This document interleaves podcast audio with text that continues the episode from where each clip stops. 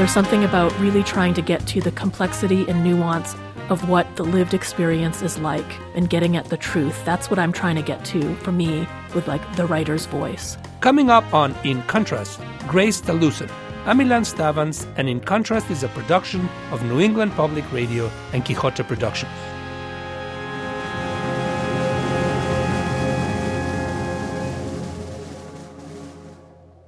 Talusan is the 2017 Restless Books Prize winner for New Immigrant Writing for nonfiction.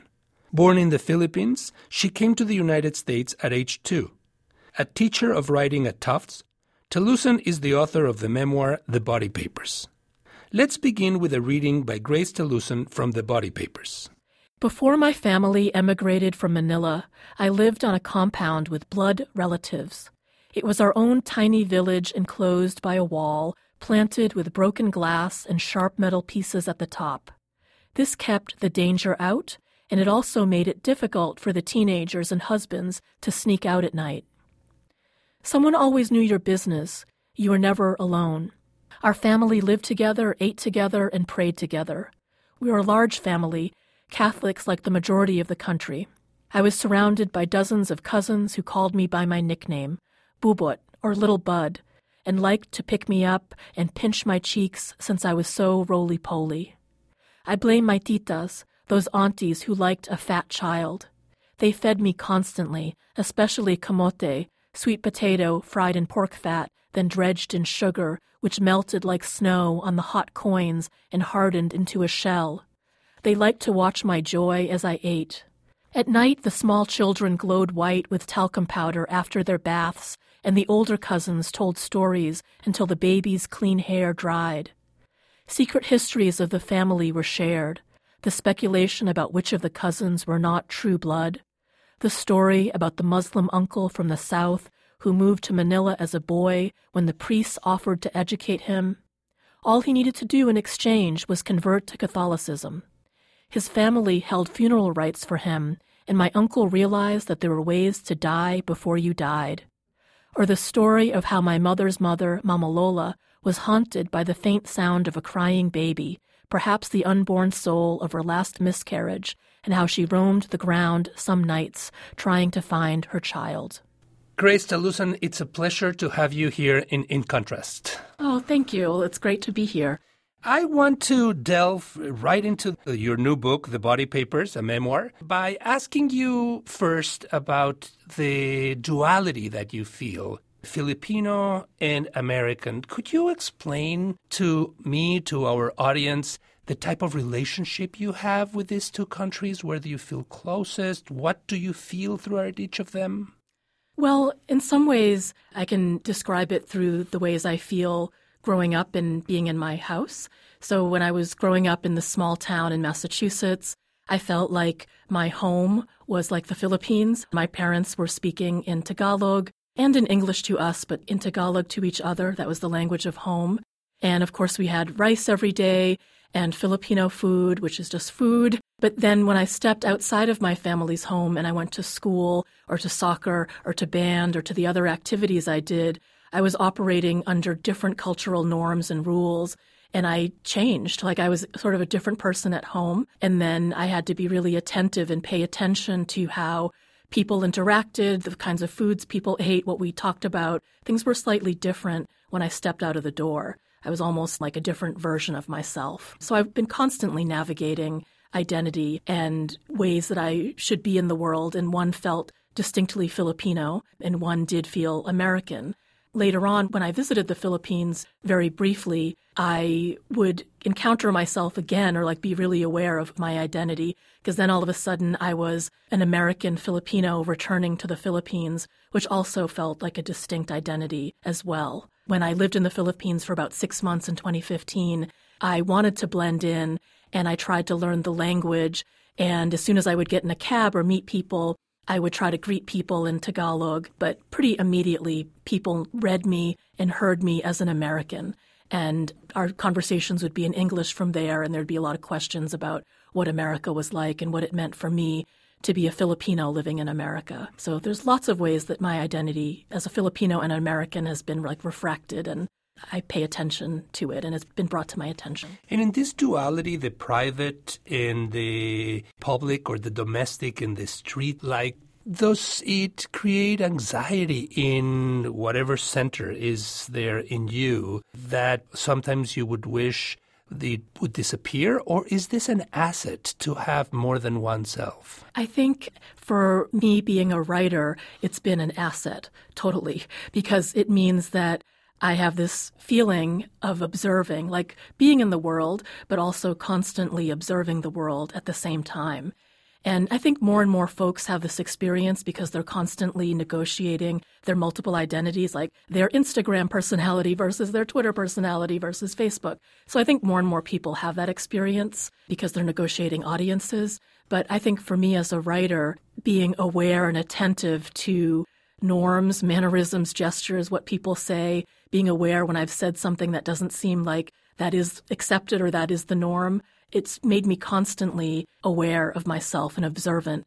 It does cause a level of anxiety to be that way and to watch how I am in a room. It makes me a little bit more reserved and guarded until I can feel relaxed among people. But I am always watching, like, what is the norm of this meeting or this room or these people or this classroom, for example.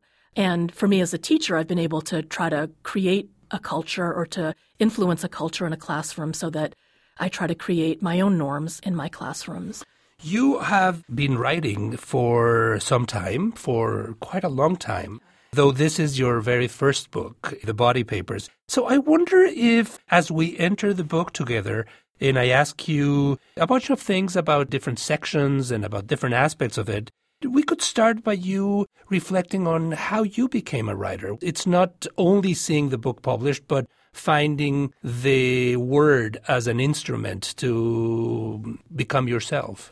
Yeah. When I was doing research for the book and looking for photographs, some of the photographs I came across was me at age two and three and four already pretending to be a writer, even before I could read or write. There's photos of me like writing a book and reading books and magazines. And I think it's an identity I've always had and wanted.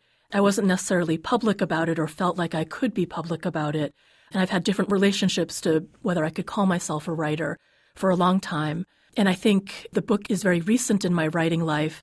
And I have to say that being able to say that I'm about to publish a book has made me feel more authoritative and legitimate and credible to call myself a writer, even though I've been writing for many, many years now and publishing pieces here and there. But there is something for me about having a book and being able to like see a book on a shelf in a library in a bookstore as an object. It's very significant to me and profound to be able to have that experience. But I do think that I've been preparing and thinking of myself as a writer and studying and practicing for quite a long time.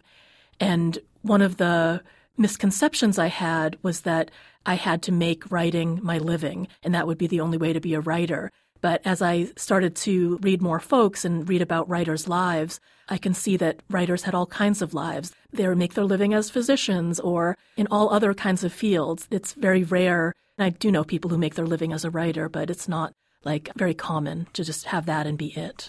At the same time, there must be something, while exciting, I guess frightening in seeing that, all right, this is it. This is what you are on the page in a book. When seeing it in galleys, when seeing the actual book, do you get the sense of now this is me and I have to live up or I have to connect with this side, what I have agreed to make public of myself? Yes. I'm going through this experience right now because I am starting to do interviews and folks are reviewing the book and I'm talking to folks who have read the book and it's a new experience for me. In writing the work that became the body papers, I wrote it in a very solitary way and I never actually believed I could publish a book and I just thought I was writing to myself, like I have a connection with myself and I'm writing these things to myself. So now to have this other experience, which takes it out of the intimate and the private, to have it be a public experience, that's a new experience. And is it scary? I guess I asked my family if they wanted to read The Galley and they wanted to wait till it was the finished book. So I haven't had that experience yet of hearing what they have to say. My husband only recently read it as a whole book. So I know that part of what I'm going to be dealing with in the next few months as the book is published is negotiating people's reactions and experiences. And in some ways, that's fair. It's like I've had my experience and the things that I want to express, and if folks do read it, they will have their reactions and may want to share them. And so I'm anticipating that. And hopefully, it hits people in the right way and, and, they can see the feeling and the intent that I have behind it and what I am trying to do with writing these stories, which are very intimate, personal stories, and what it means to decide to publish them, because that is another step is to decide to share them and make them public. Perhaps the central theme, at least in my perspective, is the pain that you have undergone in a number of different ways by means of a number of different tests, if we could describe them, or challenges. Being an immigrant without documents, suffering sexual abuse in the family, and having to keep a secret when this is something that might have occurred in other moments in the family history, and you take the courage of speaking out your own family's history with illness and how that illness affects you.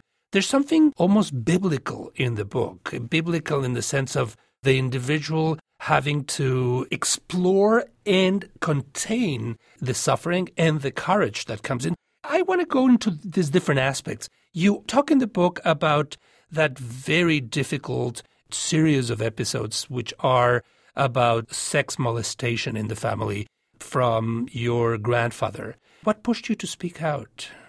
When I was doing the research for the book, I also came across writing from very early on. I've been writing about it in my diaries.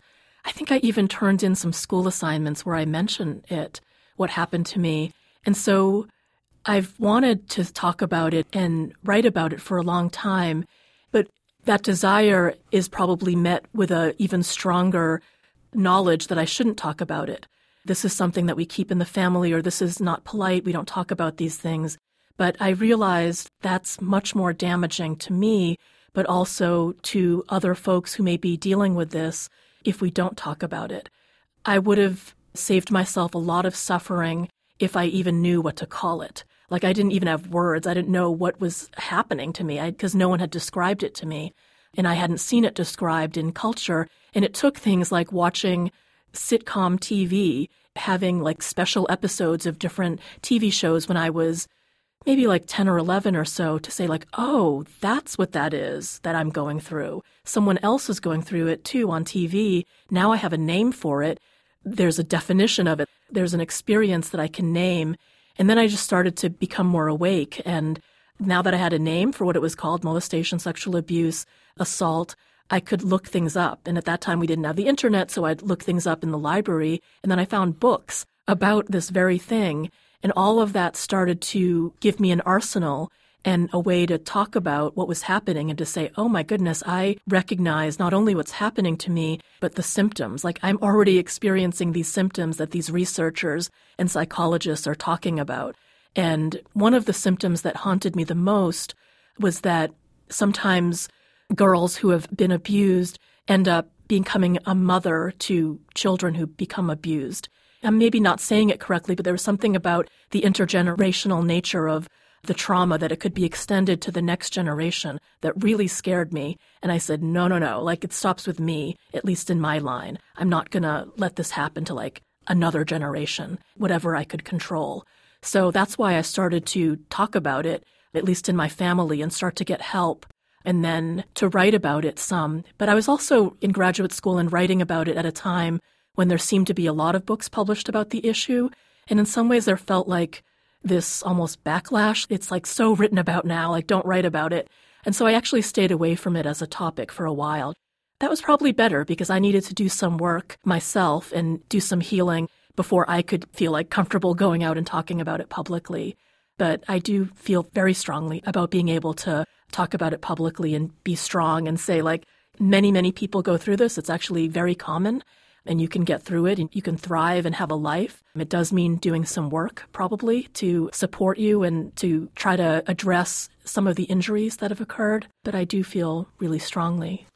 The fact that you're writing about it and that you are an immigrant, if anything, that adds a layer to it or puts it in a slightly different category or under a different light immigrant communities are themselves vulnerable, and then calling attention to this type of plight might make them even more vulnerable. So, this is the story of the pain that sexual abuse has shaped in a member of a Filipino family that speaks out. In what sense is this aspect of the immigrant in you connecting it with finally speaking out significant? Well, there is some pressure I felt. It was unspoken pressure, but to be a good immigrant. And that meant succeeding in metrics that we think of as success, like having a job and having some kind of status and being a good member of society. And knowing that there's few of us represented and we have to make a good impression. What we do as immigrants might impact other immigrant communities, not only Filipino immigrant communities, but other immigrant communities. So I've always felt a lot of pressure to try to be good. And it took me a while to understand that me talking about what happened to me and this pain, which happens in many families, could be part of being good.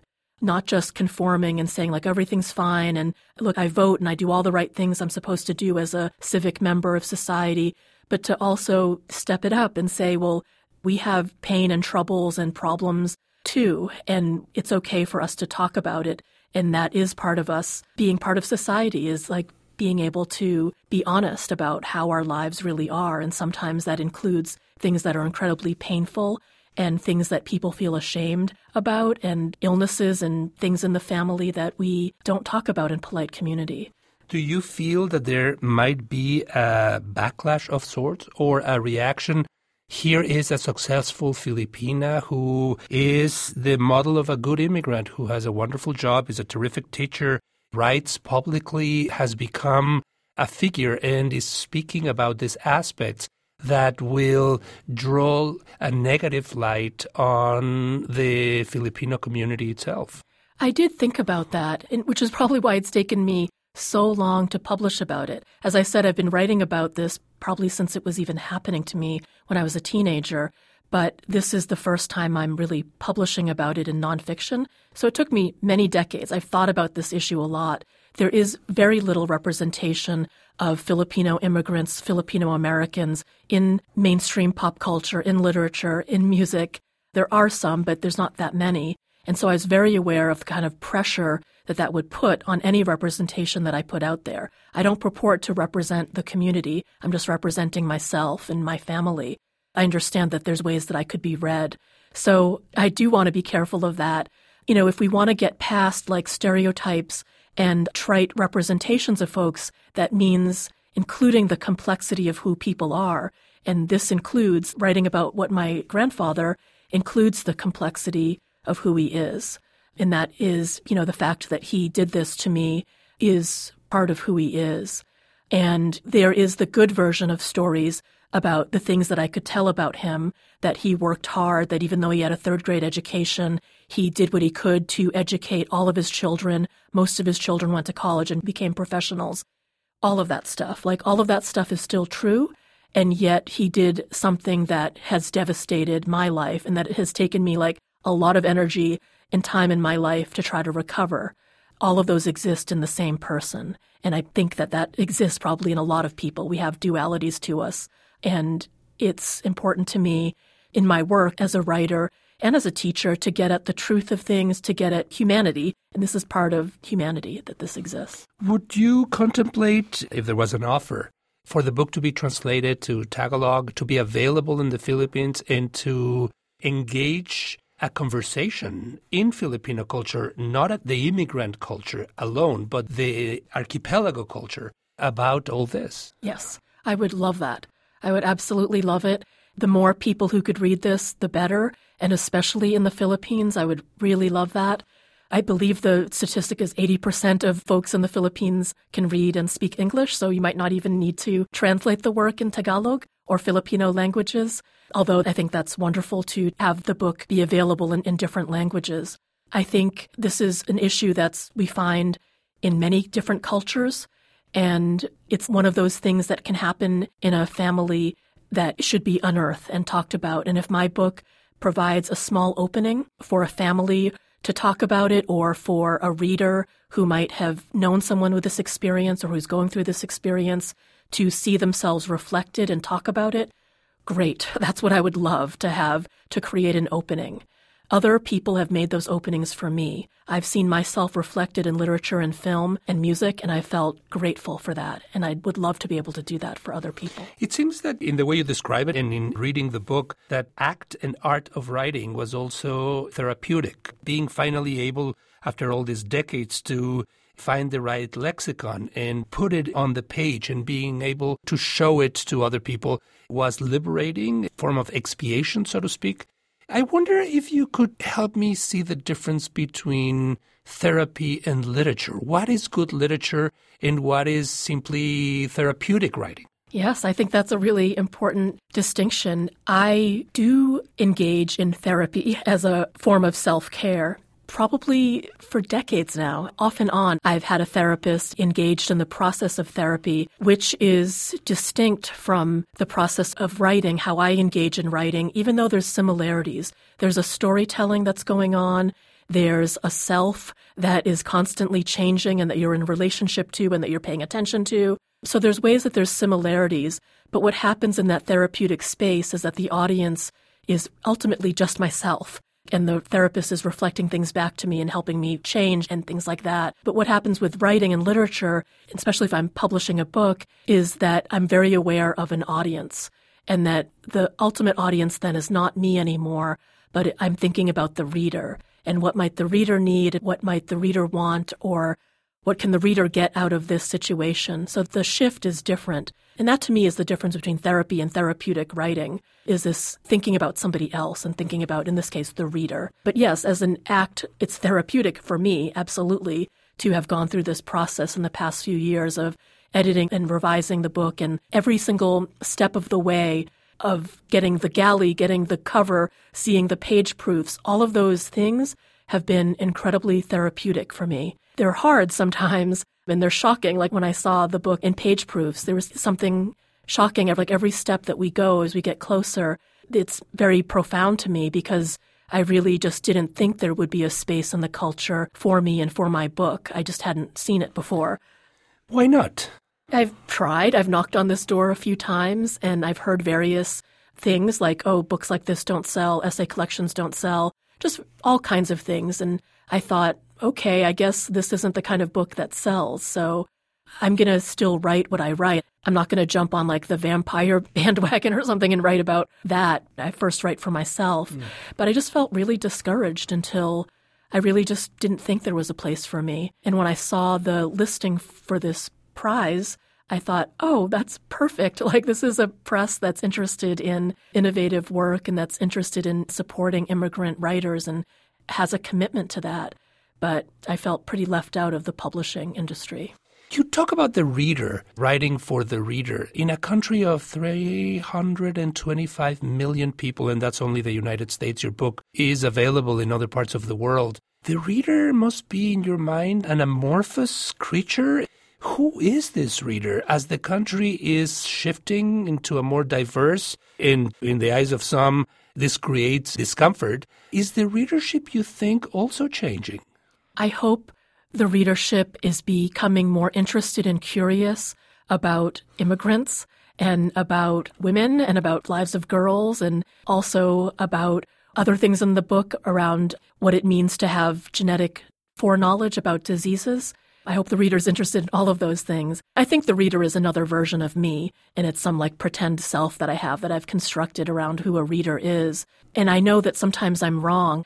Recently, a cousin of mine, he is terminally ill and he requested a galley. And so I didn't know why he would be so interested. He's maybe in his 60s. And I just thought, okay, he was definitely not the reader that I thought of for this book. And I gave him the galley and he read it twice already.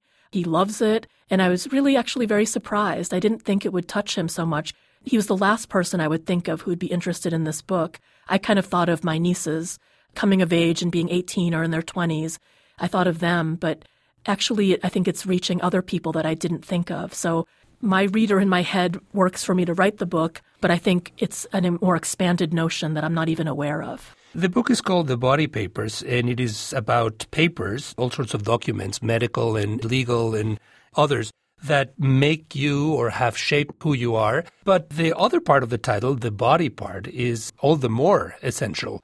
It is very much about the female body and how the female body, the female body of an immigrant, the female body of a Filipino immigrant has changed, mutated, has suffered the pains, has reflected the suffering of that journey. You talked about the DNA and about genetic mutations and about foregrounding and seeing into illnesses that have been part of your family and yourself going through surgical operations in order to extricate certain parts of your body in order to be able to continue being yourself.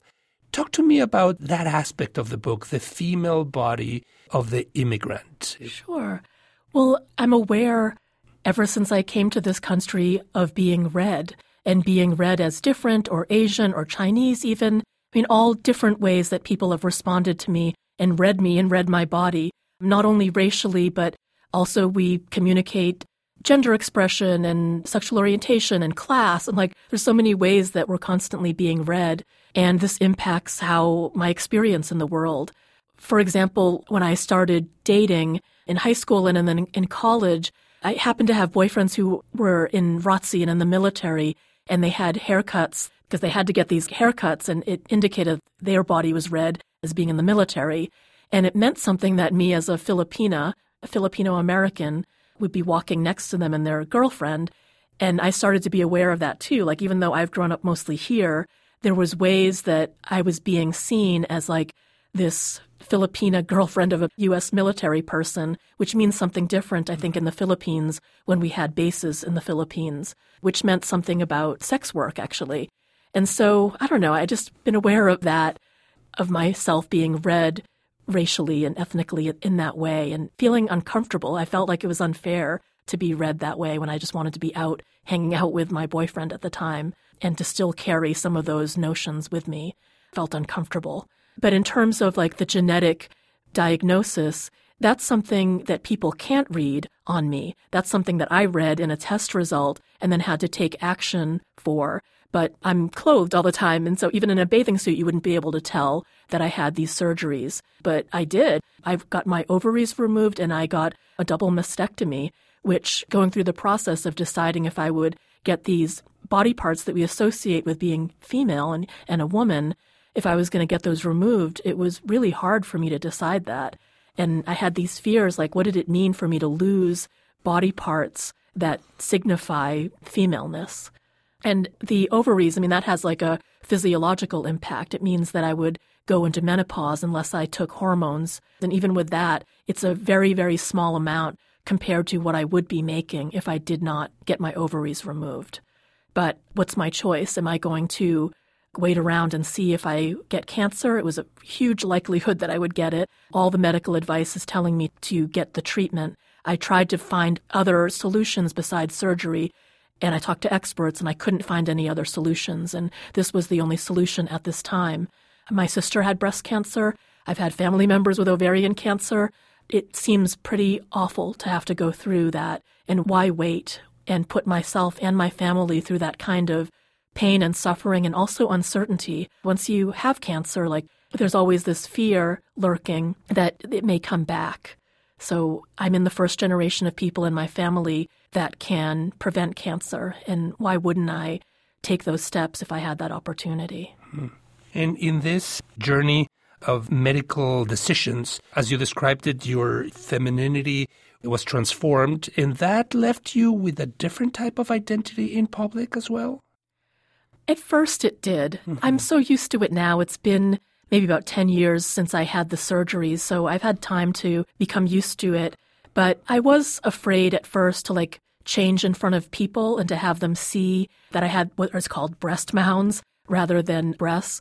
It was more about being different. Like I didn't want to scare them, like as if my body, because it was altered, would scare people because it didn't look normal. So there are ways that that underscored, I guess, earlier injuries or feelings that I had about being different. It just like heightened it. So I didn't want to change in front of folks and let the gym or have someone like at a massage or something have someone see that my body was different and didn't look like other bodies.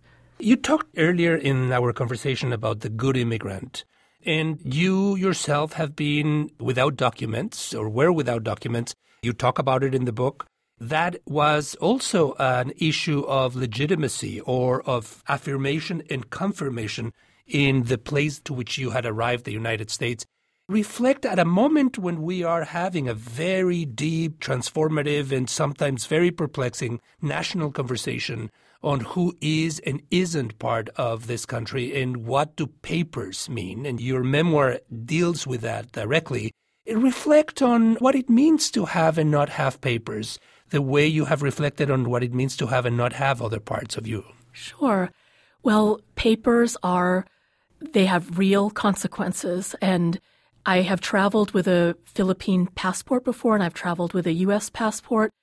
Even that you know, administrative kind of transaction that happens at the border, that felt profoundly different when I had a Philippine passport entering the United States and when I had a U.S. passport. Some of the things that people say, like when I would come into the country with my U.S. passport and they would say, welcome home, that is like, to me, like almost would make me want to cry when I would hear that because I would hear this border agent making me feel like as if I'm part of this country and I did have legitimacy by saying welcome home. And there were ways that when I was traveling with a Philippine passport, I just felt like more suspicious or something. There's a different line that I should go into. There's a little bit of a different paperwork, different line of questioning.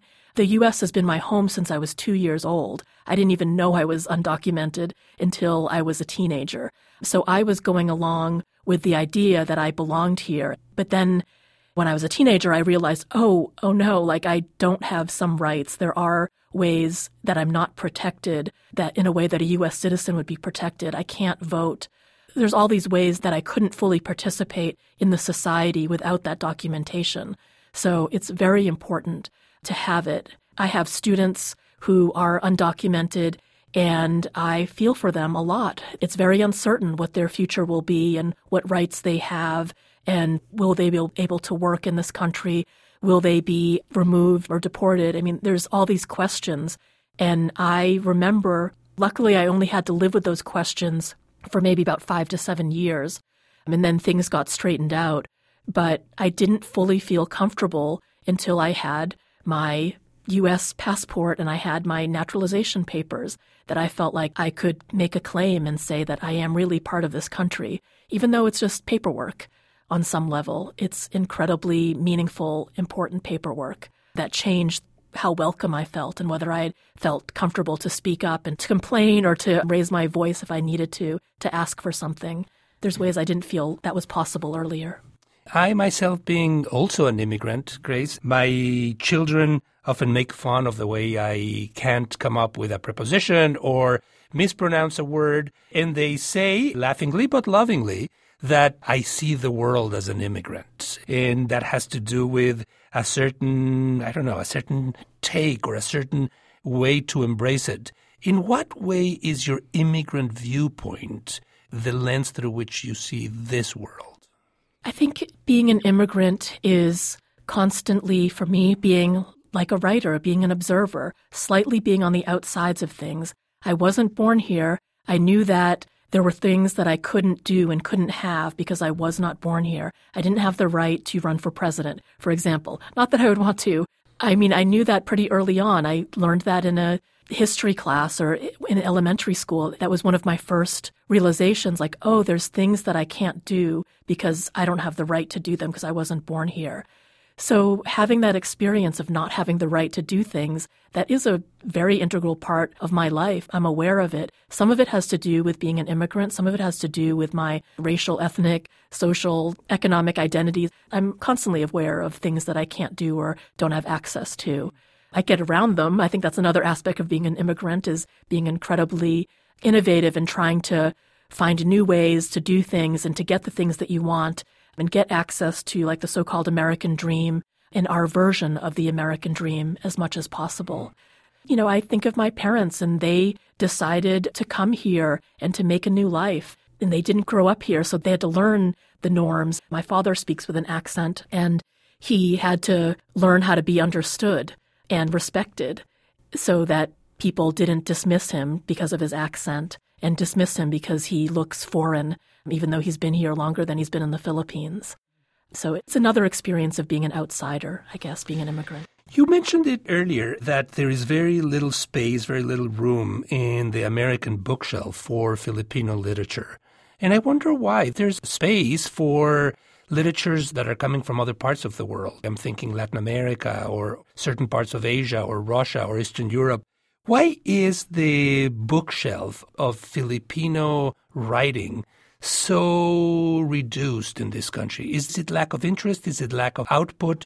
Is it an issue of not so much linguistic but cultural translation, racism, apathy? I've been part of a book club for over 10 years, Boston Filipino American Book Club. And the whole goal of that was to find Filipino American books by living Filipino American writers and read them. In the first few years that we were doing this, we were getting books that maybe were two years ago, three years ago, 30 years ago. We did read Carlos Bulosan, America's in the Heart, and other work like that. And then somewhere around five years ago, we started to see that there was more and more output.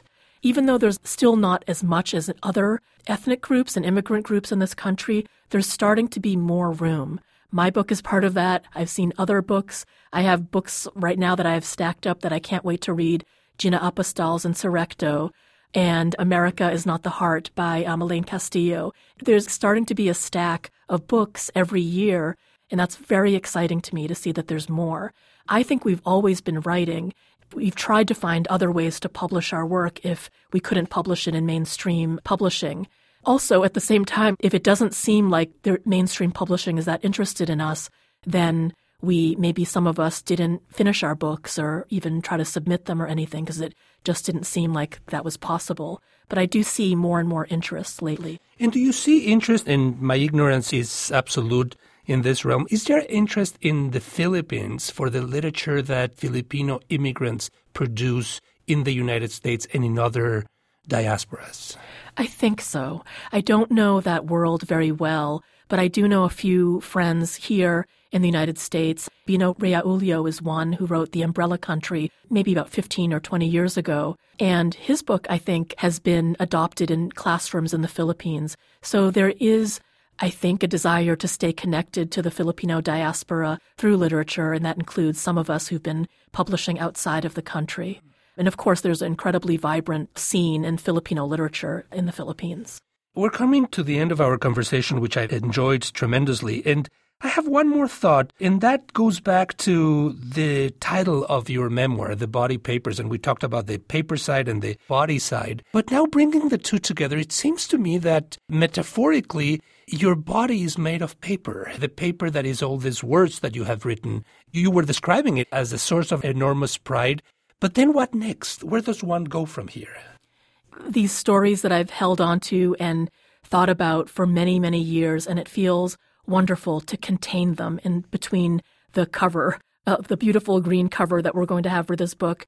There's something about containing those experiences in an object that feels really great to have that, have the experience be contained. Of course, me as my body in my life, I continue to go on and the themes that are brought up in the book I continue to live with and they reverberate for me in various ways. And I will bring the things that I've learned and thought about in the book to other projects, of course. I think the next thing I'm going to work on is a novel, and it's probably has nothing to do with my family and is mostly imagined. And that's what I'm going to work on next. But I look forward to hopefully several years of having conversations with folks who've read the book and have something that they want to share or talk about that the book has inspired in them or brought up or caused them to remember. Did you ever imagine telling your own story in fictional form instead of nonfiction in the form of a memoir, doing it as a novel? I did. I actually wrote my MFA thesis is a loosely based autobiographical novel on some of the same material that I've published in the memoir. Yes. And sometimes I fantasize about doing a companion novel to the memoir, actually. But nonfiction ended up being more the root. I came to nonfiction accidentally. I can't remember which came first the story about my father, my father's noose, or the essay about my niece and having eye cancer. But both of those pieces came out of me out of distress. And I just sat and wrote them. And of course, I edited them a little bit before I published them, but they just almost came out in one piece. And I just felt the urge to write about it and publish it. And that's how I started writing nonfiction is I wrote those pieces, published them almost immediately. And then I thought, oh, nonfiction is another way that I can express these stories that I have with me. It's possible. But I didn't think it was possible for a long time because I thought I had to have the veil of fiction constantly. I didn't mm. think it was okay to talk about these directly. How would you describe, how would you define the writer's voice? In general, the writer's voice, the writer's voice is a true voice. And I see the writer's voice or the true voice expressed in other art forms too. If I see a beautiful dance or listen to music, it's something about truth, being totally stripped away, raw truth. We're not going to varnish it. We're not going to be polite. We're not going to pretend everything is okay when it's not okay. There's something about really trying to get to the complexity and nuance of what the lived experience is like and getting at the truth. That's what I'm trying to get to for me with like the writer's voice. But there's a way that it rings true, true. It's been an honor to have you in the show. Grace Talusan, thank you very much for coming. Oh, thank you so much for having me. I really appreciate it. Thank you.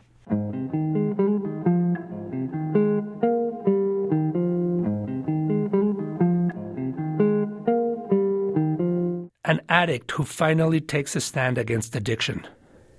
A spouse who stands up to violence a family member who, after years of not talking to his loved ones, suddenly emerges with a smile. An activist who speaks out against corruption. Courage brings us out of ourselves. But it isn't automatic. For it to take place, it requires grip and a desire to find a new course of events. Where exactly does courage come from? Are we born courageous? Or is there a moment in life when all of a sudden we decide to be brave? No matter how much I try, it is hard to put in words what exactly courage is. The act of defying the odds? Doing something that frightens us? Renouncing the stasis that is a feature of life? Being ready to say no? Courage isn't measurable. Small acts of courage are as important as big ones. Courage can be learned. It can pass from one person to another. Of course, there is no school in which to train to be courageous.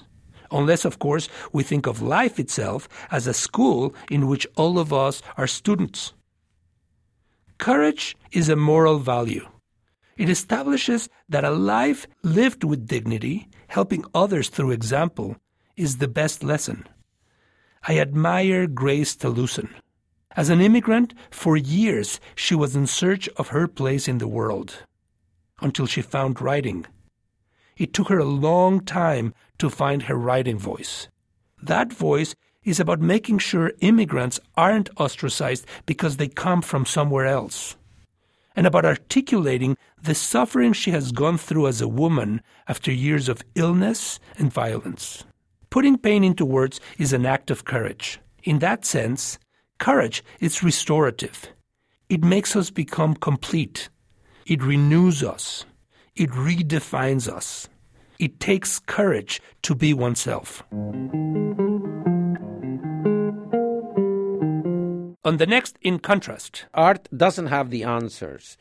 Art cannot propose uh, an alternative world, but art can bring to the table a lot of issues and it can do it in a very open minded way in which a new generations can pick up whatever they want to move it forward. Photographer and human rights advocate Marcelo Brodsky on the next In Contrast.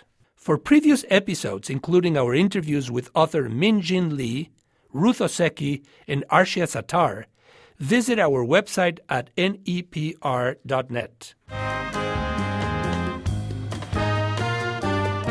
Let us know what you think about In Contrast. Review us on Apple Podcasts or send an email to radio at nepr.net.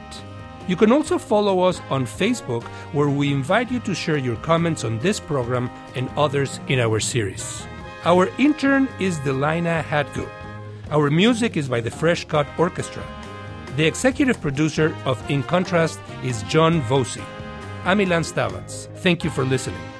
In Contrast is a production of New England Public Radio and Quixote Productions.